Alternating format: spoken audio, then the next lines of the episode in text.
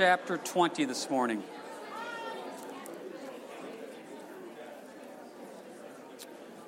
Hey, let's do the smart thing, have a word of prayer here before we dig into this and see what God has to say. Lord, good to be here. Good to learn of you, to understand these passages, but then apply them, Lord, in all that we say and all that we do. Thank you for the time of worship this morning. Thank you for the time of fellowship. And I pray that right here, right now, we can let go of everything and just learn of you in your name. Amen always liked this passage in Acts chapter 20. We're going to start in verse 17. We're going to go to the end of the chapter. And in fact, I'm going to read it all straight through first, and we're going to come back and break it down. As we were listening to the messages uh, coming home from Mexico, I was listening to Rich teach, and we listened to Renee teach, and very selfishly in my flesh, I was like, oh, don't get to verse 17, because I want to I want to teach verse 17.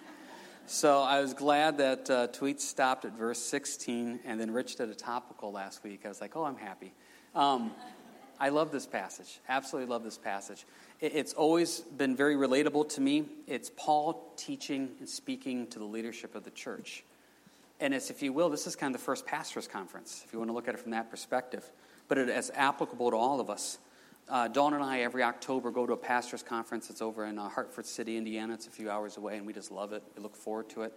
It's, it's a few days of a lot of activity, a lot of driving, and there's a lot of teaching, but you just, it's such a blessing. Absolutely blessing. And we look forward to it and we love it.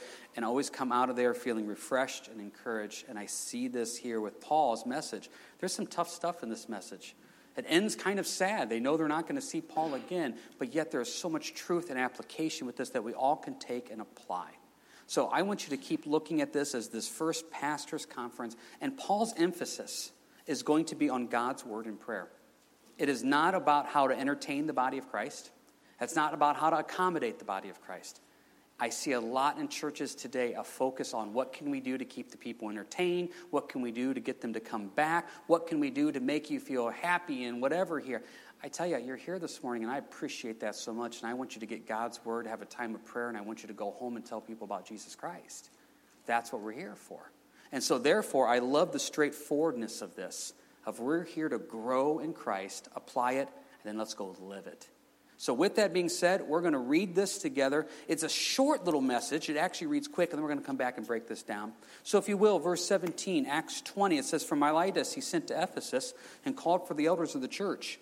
When they had come to him, he said to them, You know from the first day that I came to Asia in what manner I always lived among you serving the Lord with all humility, with many tears and trials which happened to me by the plotting of the Jews, how I kept back nothing that was helpful, but proclaimed it to you and taught you publicly and from house to house, testifying to Jews and also to Greeks repentance towards God and faith toward our Lord Jesus Christ. And see now, I go bound in the Spirit to Jerusalem, not knowing the things that will happen to me there, except that the Holy Spirit testifies in every city, saying that chains and tribulations await me. But none of these things move me, nor do I count my life dear to myself, so I may finish my race with joy in the ministry which I received from the Lord Jesus to testify to the gospel of the grace of God. And indeed, now I know that you all, among whom I have gone preaching the kingdom of God, will see my face no more. Therefore, I testify to you this day that I am innocent of the blood of all men.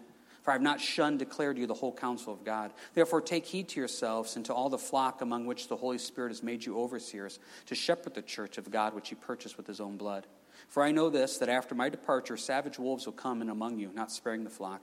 Also, from among yourselves, men will rise up, speaking perverse things to draw away the disciples after themselves. Therefore, watch and remember that for three years I did not cease to warn everyone night and day with tears. So now, brethren, I commend you to God and to the word of his grace, which is able to build you up and give you an inheritance among all those who are sanctified. I have coveted no one's silver or gold or apparel. Yes, you yourselves know that these hands have provided for my necessities and for those who are with me. I have shown you in every way by laboring like this that you must support the weak. And remember the words of the Lord Jesus that he said it's more blessed to give than to receive. When he had said these things, he knelt down and prayed with them all. And they all wept freely and fell on Paul's neck and kissed him, sorrowing most of all for the words which he spoke that they would see his face no more. And they accompanied him to the ship. Quite the message quite the emotional ending, knowing they're not going to see Paul again. He'd been there for three years. As far as we can tell in the Bible, this is the longest Paul stayed in one spot. He grew really attached to this group. This is the group that he wrote the book of Ephesians to. And if you go read Ephesians, you're going to see it's different than a lot of the other epistles. Corinthians, he's correcting things. Galatians, he's rebuking them. But when he writes to Ephesians, he's just like, guys, just remember, God loves you.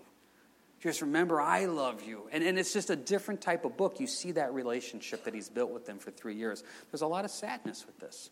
But now we need to go back and actually break this down. How do we apply this? I want you to look at verse 18. You know from the first day that I came to Asia in what manner I always lived among you. That word lived is very important. Guys, we got to live it. It's not just talk about it. It's not just underline scriptures. It's not memorize scriptures. It's not read it. It's not join small groups. It's actually going out and living it and all that we do and say. One of the messages we were listening to, Rich made a comment about what can you be good at only doing for one hour a week on a Sunday. And that really hit me. I was chewing on that on the way home. This idea that if we really just minimalize our walk with Christ down to an hour on a Sunday morning, how are we going to be ever be good about going deeper in Christ? I mean, imagine when your kids came to you or somebody came to you and said they have a dream of being, I don't know, a, a concert pianist. Oh, you want to? Boy, you're going to have to practice a lot. I know. I am going to practice a lot. I'm going to practice one hour every Sunday. How good do you think you're going to get? And we got to be honest, I'm, I'm not going to practice one hour every Sunday because my kids are going to get sick. There's going to be stuff I need to do. We're going to be going and doing this. It's really going to come down to about two hours a month, but I'm going to get really good at it. No, you're not. And if we really just whittled down a Christian experience of knowing who Jesus Christ is to just coming to church and going to church, we're never going to have any depth in our walk in relationship with Christ. I'm not trying to pick on anybody for coming to church. I'm glad you're here and I love it. But this is just one point in your entire walk with Christ. It really is. And the truth is, we're supposed to live this on a day in, day out basis to go out and really say, this is what it is. I remember one time doing a teaching on church, and I had somebody come up to me afterwards and said, why are you pushing the church thing? And I said, I'm not trying to push the church thing. Salvation is through Christ and Christ alone. But here's the deal I said, some of the people I know, because they're open with me and they're honest with me, the only time they're in the Word, the only time they're in prayer, and the only time they're worshiping is when they're at church. So, therefore, if they're not showing up for a couple Sundays, I just know they went two, three weeks without any type of depth in the Lord in any way whatsoever. And I don't want to see anybody go that long that way there is hopefully a desire to live it, not just talk about it, mark it, underline it, study it, but do we actually go out and live it? Now, the problem is you hear the word live it. What does live it mean? Well, he explains what living it means in verse 19. There's three things. You're supposed to serve the Lord with humility through tears and trials. That's what it means to live the life. Verse 18, you need to serve. You got to go out there and serve who? Verse 8, 19, you serve the Lord. The Lord. Not people, the Lord. If you serve people, then you're putting their whims above the Lord. You've got to serve the Lord. And as you serve the Lord, you have a love for people to go out and minister to them. Jon Courson, a pastor I respect a lot and I like a lot, he said this about the idea of serving the Lord. He said, How was Paul able to continue in ministry even when people threw rocks at him? By serving the Lord rather than serving people. If you're in ministry to serve people, you might last for a year or 10 or 15, but you'll burn out eventually because oftentimes, like Paul, all you receive from those you serve will be stones and beatings. If, however, you are in ministry not to serve people or to satisfy some innate need within you, but to serve the Lord because of what He did for you, you will endure through the good times and the bad times, through the spring, summer, fall, and winter seasons of your life. Because you're doing it for the Lord, not for people. They taught us at pastors' conference years ago that if you're in the ministry because of the warm, fuzzy feeling it gives you, you're going to be in trouble because you're doing it because of what the Lord did. And sometimes when you're out there serving the Lord, it will not be accepted, it will not be appreciated, it will not be respected. Remember, Jesus hung on the cross and was not appreciated, respected, or loved. He set the example, and we need to remember we're out there serving. Now, it's not just ministry, folks, it's in whatever aspect of your life. A lot of times when I'm doing marriage counseling, I got the couple comes in and she says, He doesn't love me. He doesn't treat me nice. And then he comes back and says, Well, she says this, she does that. And what happens is they're just focused on themselves rather than serving. Serving each other, serving people through the Lord to stop and say, Lord, I'm here to love my wife as Christ loved the church, not because she's earned it or deserved it, because that's what you told me to do in Ephesians 5. I'm here to respect my husband and honor and submit unto it, not because he's earned it or deserved it, but because that's what you said to do.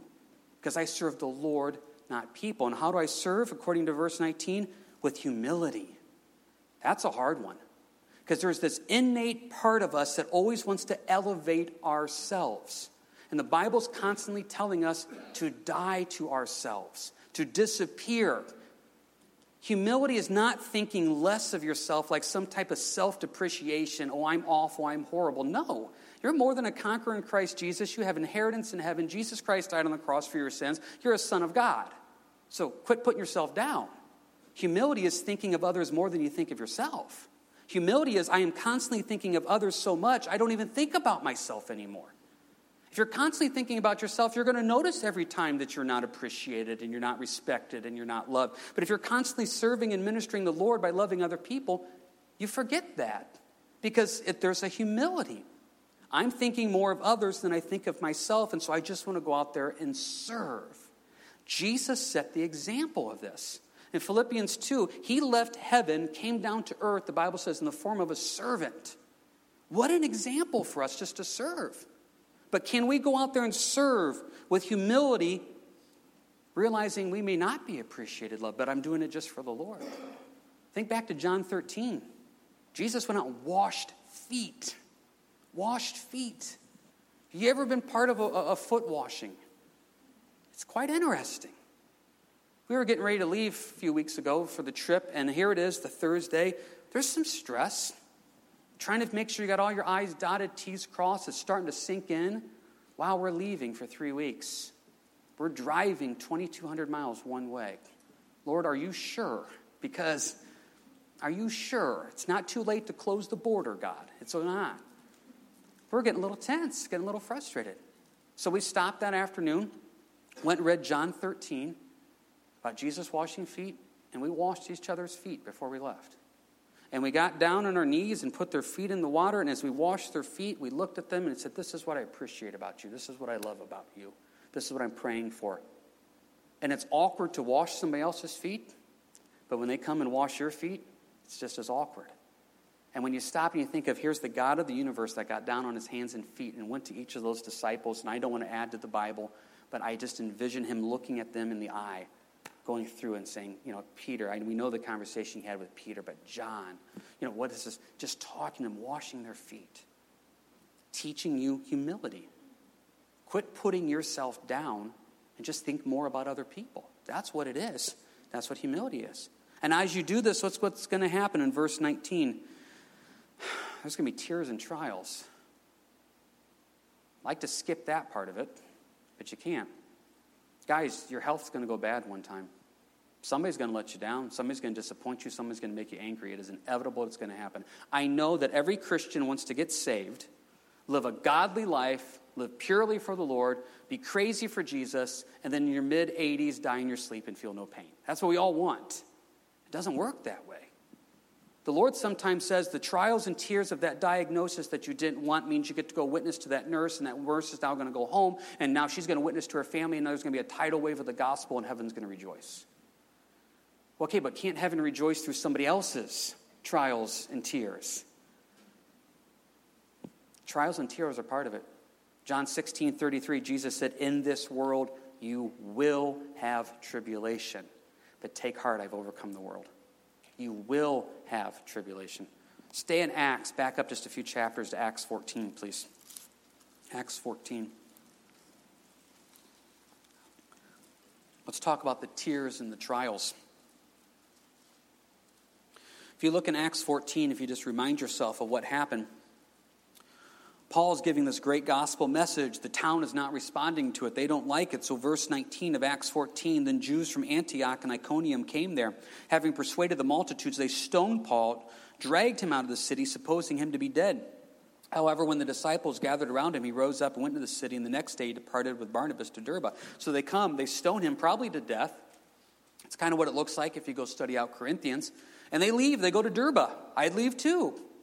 But look at verse 21 when they had preached the gospel to that city and made many disciples, they returned to Lystra, Iconium, and Antioch. They went back to the place where they tried to kill him. And look what he says, verse 22 strengthening the souls of the disciples, exhorting them to continue in the faith, and saying, We must, through many tribulations, enter the kingdom of God.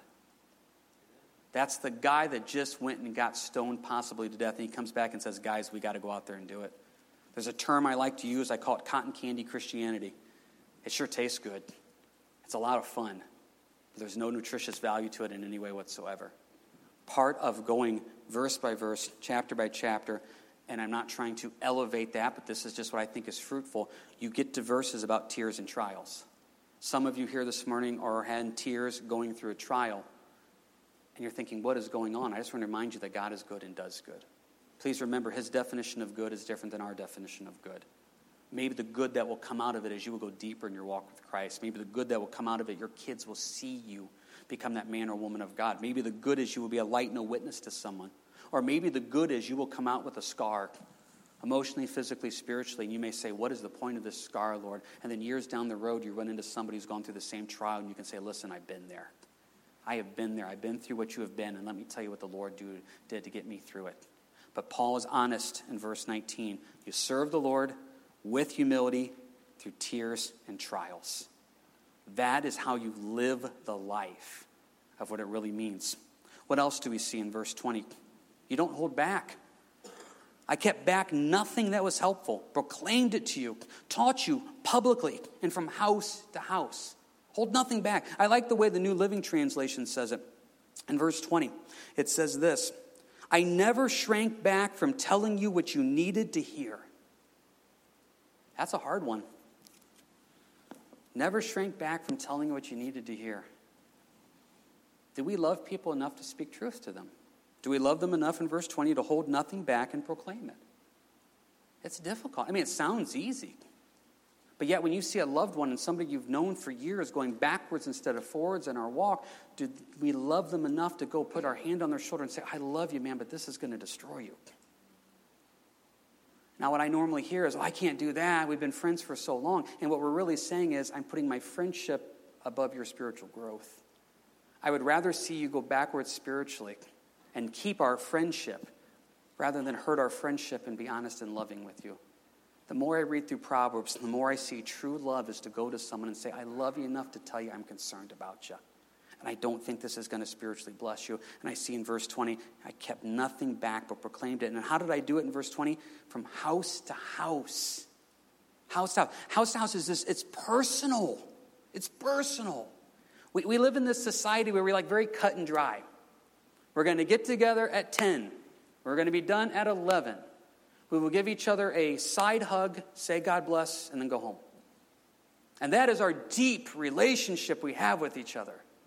I see Paul in verse 20 saying, I'm going to go spend the evening with you and look you in the eye across your dining room table and we're going to talk about what Jesus is doing in my life, in your life. This is something the Lord has been working on me for, for a while here. The idea of what does it really look like to go out and live it, that relationship of knowing people, not the cut dried Christianity. If we really are the brothers and sisters in the Lord, there needs to be, for lack of a better word, some gooey relationship going on here a little bit. Because we're really not going to be the body of Christ seeing each other for a few minutes every couple weeks. There's a depth to that. You know, this is part of the reason why we started up the uh, home fellowships, because of verse 20, Paul going house to house. I tell you, I have learned, don't get me wrong, love Wednesdays, love Sundays, get a chance to minister to a lot of people at once. But the real growth happens in someone's living room. The real growth happens when you share a meal together. Dawn used to pick on me because I would always go out and just um, want to eat with people. And I would say to her, This is what Jesus did. He'd go and eat with people. And she never liked it. You know, Dawn's got a hard head, you know? She loves the Lord, but she's still growing. And so what happened is she heard this teaching now from this guy, and, and it was this idea of the Son of Man came. And it's mentioned three times. What did the Son of Man come? The Son of Man came to seek what was lost. The Son of Man came, uh, you know, to, to love those that are lost. And the Son of Man came eating and drinking. And the name of the message was like ministry through meals. And it's, you can really grow with somebody when you sit down and eat with them. And so she heard this message and, like, this is amazing. This is what we're supposed to be doing. It's like, I've been telling you this for 22 years. So all of a sudden, this guy from a different church who happens to have a British accent that you think is cool, and now you listen to him. I'm not bitter in any way whatsoever. So now she's like, we need to eat with people. I know. The ministry of meals. There's something about sitting. And if you look at it from a cultural standpoint, this American culture is one of the few cultures in the world that really does not push the idea of meals. You know, we've done outreach with people from Sudan, and it's a meal. You sit down and you just eat out of the same stuff. We have some Nepali friends that you go sit with them, and it's like it's ours, and you share. You know, it's it's a different culture for us. So we're very used to very cut and dry whatever. And I see Paul saying, no, we're going to really spend some time together. And I'm going to be honest about what the Lord's doing in my life. You're going to be honest about what the Lord's doing in your life. I'm going to share what God's doing. You're going to share what God's doing. We're going to encourage one another. We're going to pray with one another. And this is what we're going to do. That's where the fruit happens. Don't get me wrong. There's fruit here this morning because God is good and faithful. But that really one on one, man, that's where you really just start to see it. So you see Paul saying, I don't hold back. I, I live my life. I'm giving you my life as well, too. And what am I going to tell everybody? Verse 21 repentance towards God and faith toward our Lord Jesus Christ.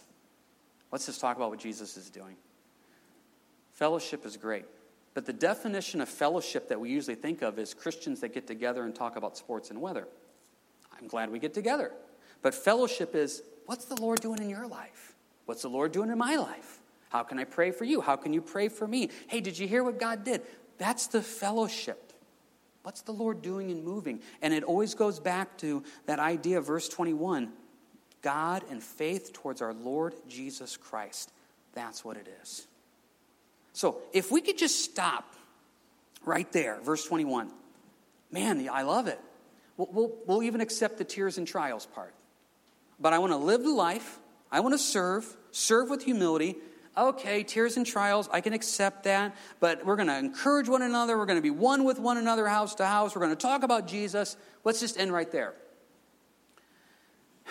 There's more, though. Verse 22 I go bound in the Spirit to Jerusalem, not knowing the things that will happen to me there. Verse 23 The Holy Spirit testifies in every city, saying that chains and tribulations await me. That's tough. Paul knew what was coming, and it was still God's will for his life.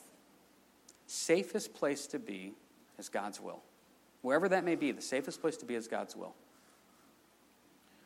when we were coming back uh, from Mexico, I'm a weather guy and I'm always watching the weather. And when driving through uh, Southern California into Arizona and to Mexico, the weather's a little funky as you get into Texas as well. So I'm watching the weather reports, and they're talking dust storms, sustained winds over 20 miles an hour, wind gusts. Now, if I'm on my little Kia, the wind just picks up my Kia and just floats it. You know what I mean? It's just like that. We're in our 12 passenger van. It's a lot of van right there, and that's a lot of wind. And so here we are, and we were in uh, Santa Rosa, New Mexico, and the wind the next day was supposed to be pretty rough. And I was in contact with some of you, and you know I was praying, and I was asking you guys, hey guys, keep the wind in prayer because it's, it's a different ball game out there. So as we're in Santa Rosa, New Mexico, getting ready to leave, I can't sleep. I wake up. I'm scared. This is something I'm not used to. So I'm new. So I, what do I do? It's like we're just going to try this. We're going to get everybody up. So I woke everybody up, and we left the hotel before 5 a.m. God bless my kids and my wife. No one argued. No one, no one fought. I mean, we drugged our kids with Dramamine. They didn't even know what was going on. don't, don't tell anybody that. Um, and as we're driving, the worst winds were supposed to be near Amarillo, Texas. And so as we're driving, and there's no way to dodge it, I'm looking at the weather, it's just going to go on and on and on. So we get to Amarillo, and I'm checking the wind speed, and I think the highest we had was like 21 mile an hour, which, you know, it's like, okay, that's not awful, but it just affects everything. But as I'm driving through Texas, I'm thinking, wait a second, Lord, this is what you called us to do. I firmly believe that. So therefore, the safest place for me to be is on this road right now, going 75 mile an hour in this wind, because this is exactly where you've called me to be the safest place to be is God's will. And it's not an original thought. The first person I heard talk about was Corrie ten Boom. And if you've ever studied out Corrie ten Boom, she went through the Holocaust. And so she's talking about the safest place to be is God's will. And if this is God's will for the Holocaust, that's, that's crazy. But the safest place for Paul to be is, I guess I'm going to Jerusalem to be bound in chains because that's what the Lord wants. Wow. We always try to make ourselves be as safe, as comfortable as possible. And sometimes the Lord says, You don't get it. I want you to go through the storm because that's the safest place for you to be. Dawn knew I was worked up a little bit about the weather, so she kept giving me these scriptures about Jesus rebuking the wind and the storms. The wind was boisterous, Peter walking on the water, Peter sinking them in the boat. And, and you realize as you go back and read those messages that, that the Lord gave, he allowed them, dare I say, wanted them to go through the storm to teach them. The safest place to be is God's will. Paul, don't do this. You don't want to be bound. No. This is what God wants.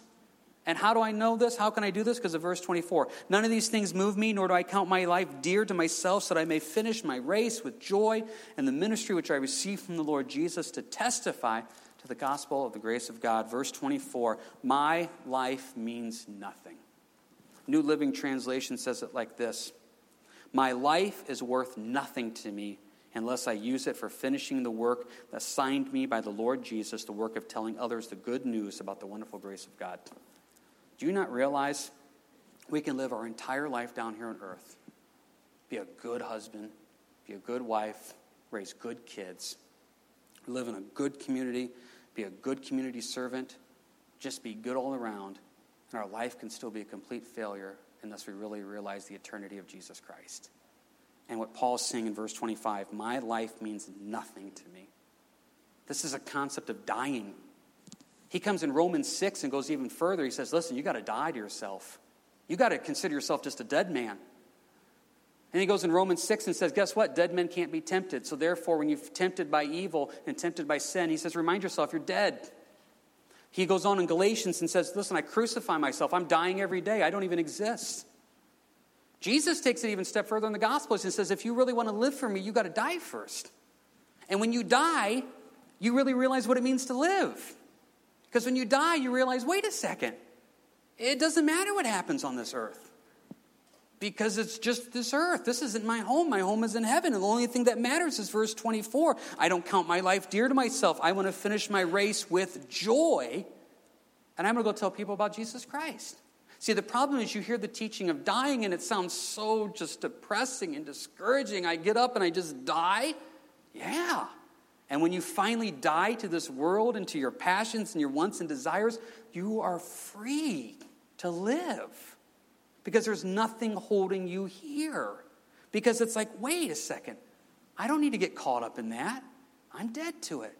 I don't need to get caught up in that. I'm dead to it. The only thing that matters are souls saved. This is a long process. It is called a sanctification process. The Bible talks about when you get saved, you're sanctified. It's an event where you're set apart, but then they also teach about a sanctification process where you're becoming more and more like Jesus. And so, therefore, you reach a point where you realize, I'm dying to this. I don't know if you guys remember uh, Doris Spangler that used to worship out with us here before she moved up to Michigan. One time, Howard was in the hospital and went up to visit Howard and brought Doris back to Deshler. And here we are just talking. I think at the time she was about 91 or something. And we were just talking about life and worries, fears, anxieties, whatever. And she looked at me and she goes, Pastor, she goes, I have learned to not worry. It doesn't do any good. After 90 years, I have learned not to worry. It doesn't do any good. It's like, wow. Can't it be amazing to reach that point of just like Paul in verse 24? I'm dead. I don't count my life dear to me. So when that person at work insults me, yeah, it doesn't matter. When I didn't get the raise, I got looked over. I'm not appreciated. That's okay. I'm just going to go wash feet. I didn't get what I wanted. That's okay. My home's in heaven. I have an inheritance because I've died to all of this. And once you die, you can live. And that's what the amazing thing about this is. So now he reminds them in verse 25, he's not going to see them again. And then he sums up a couple points in 26 and 27, which are really deep. The first one, I am innocent of the blood of all men. In verse 27, I have not shunned to declare to you the whole counsel of God. Oh, those are two amazing statements. Wouldn't that be an amazing goal to say? Verse 26 I am innocent of the blood of all men. A lot of different takes on this. I believe in the context of what we're talking about in the gospel of Jesus Christ, I believe it's this. Paul is saying that when we're given an opportunity to witness and to represent Jesus Christ, he did it every time. I wish I could say that. But there's times where you get nervous, there's times where you don't say as much, there's times you back down, and you realize, Lord, I allowed a life situation to keep my tongue from preaching truth. Lord, forgive me of that. I remember the first time it happened. Uh, I got saved. And when you first get saved, there's just this boldness. They're going to tell everybody about Christ. And then after a couple years of walking with the Lord, we think we grow up, we think we mature, we think we have more wisdom. And really, what it comes down to is I think sometimes we just kind of level out in our walk. And so we were living in McClure. Dawn and I just got married, and there was a couple guys at the recycling place in McClure, and went over, dropped off my recycling, and I saw them just sitting there, and I really felt like the Lord said, "Go talk to them." no, I'm just here to drop recycling off. I don't know who they are. I don't know what's going on. Went back to the apartment, sat there, and I just thought, why? Why didn't you? And so it's like, okay, Lord, give me another chance. If you give me another chance, I'll do it. And the Lord said, there is another chance. They're still there. Just go back. So I went around the house, looked for whatever recycling I missed the first time to purposely go back, went back, and got a chance to talk to them. And Lord worked it out. One of them ended up getting saved. And it was just, okay, Lord, I want to be innocent in the blood of all men. Does that mean that every conversation I have with somebody, it's like, hey, my name is James. Do you know Jesus? No, that's not what I do. But every conversation I have with somebody, I am praying with them, Lord, open a door. Open door. Every conversation, it's a purposeful conversation. Every waitress, every, every uh, cashier person at Walmart, everyone, I am talking to them. And as I talk to them, hey, how's your day going? Whatever. I'm just waiting for the Lord to open a door. When the Lord opens a door, I'm just saying, okay, time to plant a seed. Somebody mentions our boys. Oh, you got five boys. Yes, we are very blessed by the Lord. The Lord has given us five boys. We're going to give God the glory, and hopefully it starts up a conversation. Just waiting for that because I want to make sure that I'm innocent of the blood of all men. And the next one in verse 27 I have not shunned to declare to you the whole counsel of God. Once again, I'm not pushing this, but I'm telling you for me and for this church, the verse by verse, chapter by chapter, book by book study through the Bible, I think is the best way to go. I know there's a lot of churches that don't do that, and that's between them and the Lord, but for us in verse 27, this is how you get the whole counsel of God. There are certain passages that are not fun to teach on, but when you go through them, you got to teach on them. And it gives you the whole context of everything. That's why I love it. And Paul's saying in verse 27, he goes, I gave you the whole counsel. I preached what I was called to preach, and I preached all that I was told to preach. And I want to be able to say that same thing as well. Now he gets to his final thoughts in verse 28, and I think verse 28 is a wonderful verse for anybody in ministry, especially pastors. Therefore, take heed to yourselves and to all the flock among which the Holy Spirit has made you overseers to shepherd the church of God, which he purchased with his own blood. Take heed to yourselves. There's a personal part of this. James 3 says that not many of you become teachers, you'll receive a stricter judgment. There's a personal walk that I need to be backing up of how I live, not just faking it on a Sunday morning. And also, I need to make sure, as the shepherd or the overseer. Now, people see that word overseer and they think it's some type of dictatorship. Overseer just means you oversee it. You oversee the different ministries that are going on. In verse 28, you shepherd the church. It's God's church, He purchased it with His own blood. I see so many churches and pastors acting like tomcats marking their territory. And it's awful. It's God's church, verse 28. Whoever shows up, let's love. Whoever shows up, let's teach them. He purchased with his own blood. I'm just called to shepherd it. Now, what does it mean? Some translations, King James says this, New Living Translation says this, it says feed and shepherd. And I like that because it shows two elements there's supposed to be a time of feeding. This is a time of feeding right now. We're giving you God's word, and we try to give you opportunities throughout the week small group studies, small group Bible studies, Wednesday nights where you can be fed. We'll get you devotions, we'll get you a Bible. We want to feed you, but we also want to shepherd. Now, growing up, we grew up with sheep, and I've said many times before the cutest baby animal is a lamb. I just I don't think there's anything cuter than a baby lamb. The problem is baby lambs grow up to become sheep. And I say this, and don't get upset at me sheep are dumb.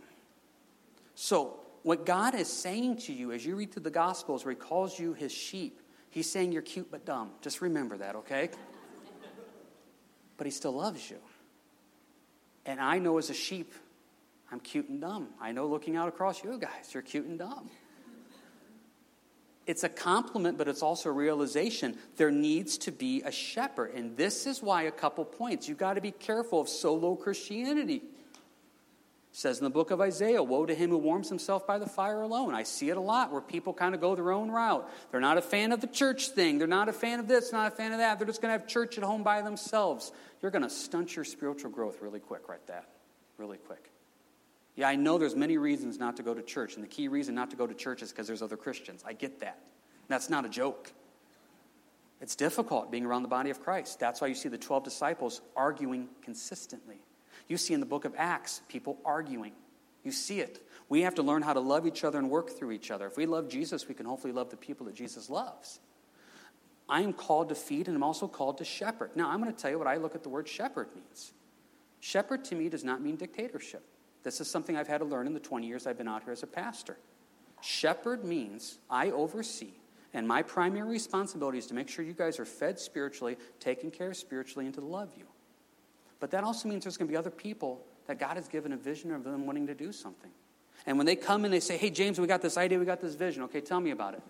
As long as it's not unbiblical, as long as it's not satanic, and it's pointing people towards Jesus, go with it.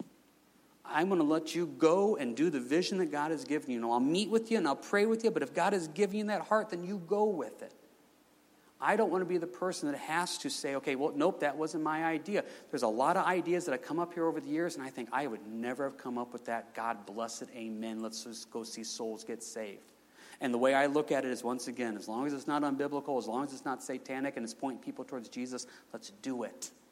That's the way the body of Christ is supposed to work. And then I have a responsibility to help oversee and shepherd. And we have other people that will meet and pray and make sure the track is going straight forward there. But the way this church is supposed to work is to do that. So, with that being said, now it's a quick time to, to plug this. You guys know Richard's retiring here in just a couple weeks at the end of May. You know, we started announcing this, um, I think, last summer when we started going through the book of Acts. And we said, you know what? It kind of feels like the Lord could do one of two things. He's either going to raise somebody up to uh, replace Richard, or if not, then he's going to raise the body of Christ up because it says in Ephesians we're supposed to equip the saints for the ministry of the church. Well, we were praying about it. It really never felt like the Lord was raising somebody up. There's a lot of good guys, but just not that person that felt led to really come in and go into full time ministry. So next Sunday, we're going to meet after the 8.30 at about 9.30 back in room 6. And we're going to also meet after the 10 back in room 6. And Richard and me are going to sit down, and if anybody feels led to get more involved in ministry, we're going to stop and say, hey, this is what Richard does throughout the week. Now, who feels led to take care of some of these responsibilities? Because this is what the Bible says equip the saints. You guys have the Holy Spirit living inside of you. And with the Holy Spirit living inside of you, that means He has gifted you and empowered you to go into ministry. Please remember the word ministry just means to serve. You're all in the ministry. So, what does that look like? And we said if the Lord doesn't raise up somebody, then the resources that were allocated to rich can now really be used to go see the gospel spread in ways that we can't imagine. And that's the season we're going to go into. So that means there's going to be lots of hospital visits, there's going to be lots of ministry opportunities. And you know what? Maybe there's a hospital visit where somebody else who has the gift of mercy goes and represents Jesus Christ. They go pray with the people before the surgery. It's still the same God, it's still the same Holy Spirit. But what a neat opportunity to be able to say, I want to go love the body of Christ that God purchased with his own blood, in verse 28, to feed and shepherd the church. What a beautiful calling that is. What else do we have then? Now he warns them hey, shepherds, be careful. Verse 29. People are going to attack from the outside. And verse 30, people are going to attack from the inside. Got to be careful. Now, I'll be honest, in the years I've been doing this, it's easier to see the outside attacks. Those are kind of obvious. And there's lots of examples of what it looks like in verse 29 where savage wolves come in and try to attack. Eh, there's, there's lots of stories. I'll just share one. I got a call from a guy years ago. He was from Georgia. And he called me up and said he was an apostle.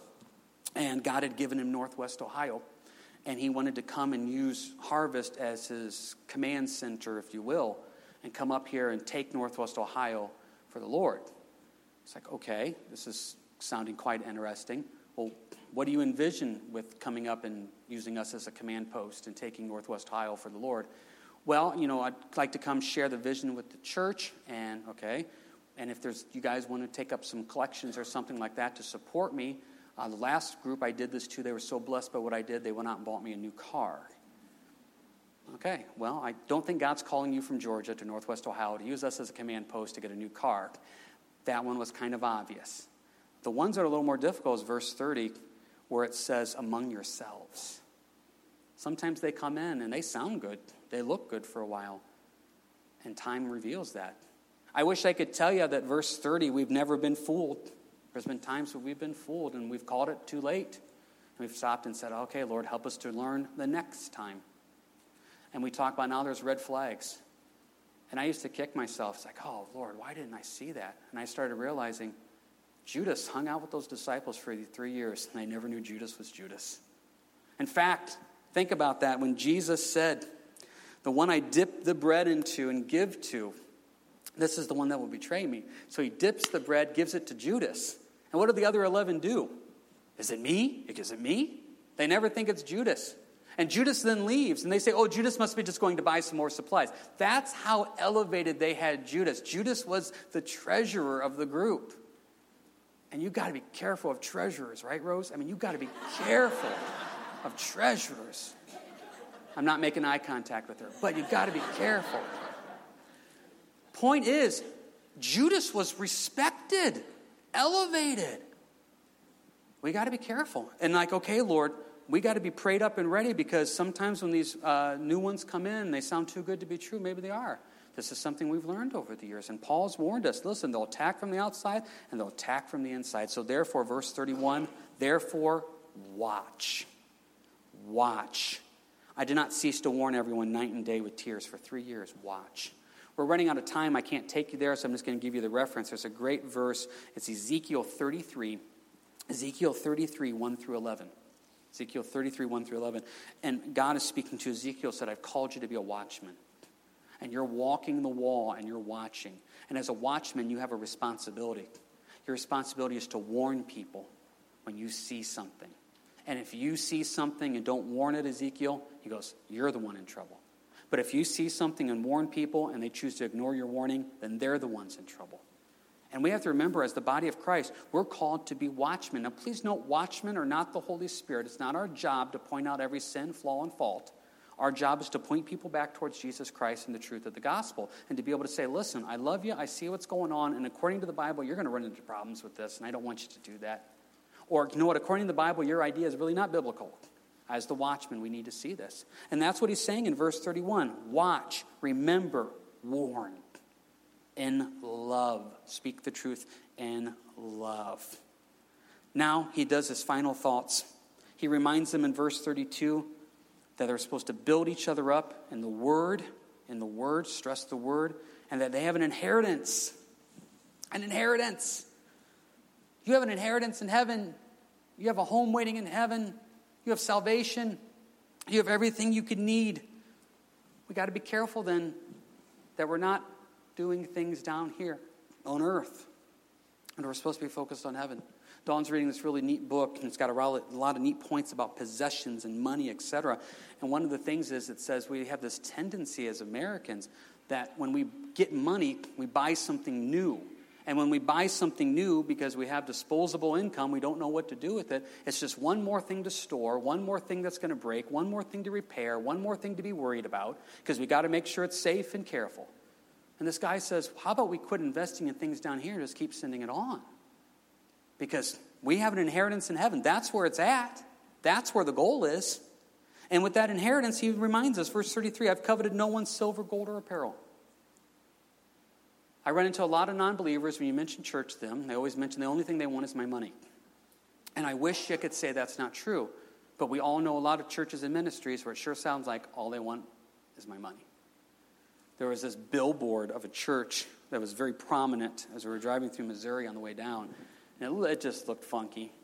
Didn't think too much about it. Come back the second time through Missouri, I saw it. I thought, I'm going to look this church up. Look this church up, and it's like, oh, Lord, this is, this is why people don't go to church. This is what they think Christianity is. And I see where Paul says, I've coveted no one's silver, gold, or apparel. Yeah, I want to make this abundantly clear. Abundantly clear. I want you guys to give, and I want you guys to give abundantly. I'm going to make sure you know I don't want any of your money, and the church doesn't want any of your money. We just want to see that money be used to spread the gospel of Jesus Christ. It's not like if you give, I get more. It doesn't work that way. I tried, it doesn't. I, it just doesn't. I'm kidding. It's your first time here. That was a joke. Shouldn't have said that. Not spirit led. Sorry. but I have coveted no one's silver, gold, or apparel. Verse 34, we work. Verse 35, we labor it's more blessed to give than to receive. I, I just want to share this with you. Something Lord's really been laying on Dawn and my heart here for a while. Um, you know, every year at the end of the year, the church does year in things. You know, we figure out finances, et cetera. You know, Rose gave a nice testimony this morning about, about giving. And what happens at the end of the year is we usually have this board meeting, and I tell the board, I say, listen, you know, Dawn and I have all of our needs met. We don't need anything. God has blessed us upon what we can ever imagine. The church has been blessing to us. The Lord has blessed us. We don't need a raise. We don't need anything. So, the last few years, saying we don't need a raise or anything, and the church didn't do a raise. This year, they came back and said, well, we heard you say, we know you said you don't need a raise. We're still giving you a raise anyway. Very nice of them. So Dawn and I in January had this raise, and we stopped and said, okay, what are we going to do with this? We don't need it. And all of our bills are met. I mean, everything's taken care of. We're blessed. If we just have extra money, what are we going to do? Just go buy something extra? We don't want to do that. So we decided that we're going to just take that raise that we got every month and just give it away. So we get the beginning of the month, we that extra money, we just stop and say, okay, Lord, who can we bless? Because verse 35, it's more blessed to give than to receive. So every month we pray over it and we just give that money away. Well, this is what's been happening. The more we give away, guess what happens? We keep getting more money. And I'm not making a joke, and I don't want you to think this is going to turn into some prosperity gospel. No, I'm just straightforward telling you the Bible. 1 Corinthians 9 says that when you have a heart of giving and you give more away, guess what the Lord does? He gives you more so you can give more away. And so what happens is, so we keep giving money away, and God keeps giving us more money. It's just, and I'm not making this up. And so we just keep saying, okay, we got to keep giving more away because it just keeps coming in. And so then we get more money coming in, we just keep giving more out. And this is just what's been happening last few months. More money comes in, we just keep giving more away. All of our needs are met. We don't need anything. So what's just more blessed to give than to receive? And so more just keeps coming in. 1 Corinthians 9. I just, that's what the Lord does. Now, the problem is if you treat God like some type of investment banker, okay, Lord, I'm giving an extra 20. That means next week I should get 50. No, you're misunderstanding. Please remember what it says in Ephesians 4. Ephesians 4:28 says, "Part of the reason you work is to give money away." See, a lot of times when we think of work, we think of I have earned this. I deserve this promotion, I deserve this raise, and so now I have more disposable income. What should I do with it? Well, we could always wanted this. We always wanted to have this. If they're in need, then let it be a need. But if you have more money coming in, maybe the Lord is saying, "Hey, try me. Give it away, see what happens." I'm telling you, verse 35 is true. It is more blessed to give than to receive. God will always meet your needs. He will take care of you. He has blessed you. And so some of you may be saying, okay, well, what happens now when a need arises and all that money could have been stored up? My God is faithful. If He brought water out of a rock, He'll provide the need right then. He gave quail, He gave manna. And I firmly believe that if something breaks down or something blows up and we're like, okay, if we wouldn't have given it all away, no, at that moment, the Lord will be faithful and take care of it because that's what the Lord does. Is that a difficult concept? It is a difficult concept because we have this tendency to think of ours, mind, and really we look at needs, and they're not needs, they're really wants. When we were down in Mexico, you can't imagine the living conditions. Some of you have been down there, you know what I'm talking about. So you spend the first day talking to Bree, the gal down there, saying, What do these people need? What can we do? And Bree looks at you and says, They need Jesus. They don't need anything else. They need Jesus. They need to be saved. Well, I know they need to be saved. Okay, but what can we do to raise their standard? Why are we raising their standard of living? They need Jesus Christ. And that's something that really hit us. We think of all this type of stuff. It's like, wow, Lord, what people really need is Jesus Christ. And, and we look at this, I call it white collar evangelism or guilty evangelism, that I gave you something so I feel better about myself. And what happened was there's a pastor down there we went and looked at a church plant together, and he's the Spanish pastor up in Anaheim. And I said, How did you get involved doing a Bible study down here? And I'll make this story real quick. He goes, My first mission trip to Mexico, we loaded up our church van, came down, parked at the street, and handed out rice, flour, and oil. It was done in about 20 minutes because we were swarmed. And then we went back to the States and we all patted ourselves on the back. And he goes, I got home and I thought, I didn't even share the gospel. I gave people food, good. Gave them oil, good. Gave them rice, good. I didn't give him Jesus. He goes, I decided that next week I was going back down and he started a Bible study, and six years later there's a church plant. Because he said, What these people need is Jesus. And what Bree kept telling us, she goes, Listen, yeah, feed them. We're going to definitely do that. But what they need is Jesus Christ. And so we need to remember the main focus is the gospel and being saved. Careful. Remember that old hymn the things of this world will grow strangely dim. The deeper and longer we go with Christ, the more we realize why am I holding on to things here? It is more blessed to give than to receive. How does he finish it? Verse 36 They kneel down, they pray, they weep, they kiss. I don't know about the kiss part, but let's do the kneel down and prayer and the weeping. I'm cool with that. There's an emotion there. Last point I'm going to say. Um, and I, and I can't think of a better word, and I know sometimes in Christianity this is not a good word to share. We, we could do a better job as the body of Christ of, of being more emotional. You know, we, we put up barriers and walls. We try to make it look like we have it all figured out. And I look at this verse and I see kneeling, praying, weeping. One of the things that I experienced down there, and a lot of you have asked, how'd the trip go? And I'll say the same thing. God taught us a lot, and I'm still chewing on what it means and represents. But there was a church right beside the church we stayed at, so I'd go over to those church services and stay at this church, go to this church services. And one thing I realized down there, and part of it's cultural, they sure pray a whole lot differently. And I was at a prayer service and they would do worship for a while, and then they would announce if you have anything to pray for, you could come up to the front of the altar, kneel down, and pray. First couple times I went, you know, went to the worship, and it was a real blessing. And then I really felt like the Lord said, time to go up there and pray. So I went up there and got on my knees and was just giving the Lord a lot. I mean, just, and, and down there, everybody prays at the same time. And so you're just praying out loud and you're giving it to the Lord. So all of a sudden, while I'm praying at this church that I don't know, I met the pastor, we talked a little bit and just giving it all over to the Lord, this lady comes up to me, never met her. She lays hands on me. Now, I've had people lay hands on me before. You lay hands on them. She lays hands like this. It's a lay a hand on. I mean, like, it's, she's laying hands on me. And she starts praying over me. And she's praying for peace. She's praying for my problems. She's never met me. I've never met her. And she just comes over and she's laying hands on me, prays. I, I, we get done praying. I, I give up. I give her a hug.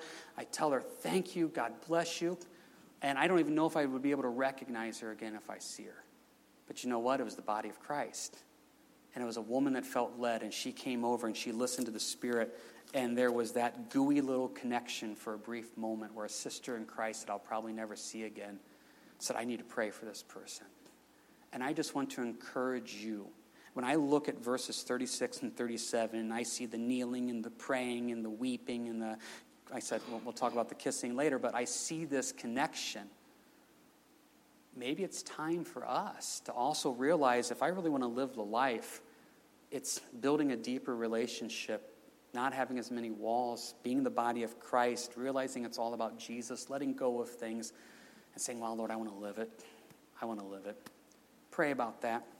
Pray about all of it. What does it look like for us as a church, for us as individuals? And then let's go out and live it and always say and do. Worship team, if you come forward here, letting you out a little late. They're going to do a special, and it's a real blessing. You'll be blessed by this. Remember, next week after the 8.30,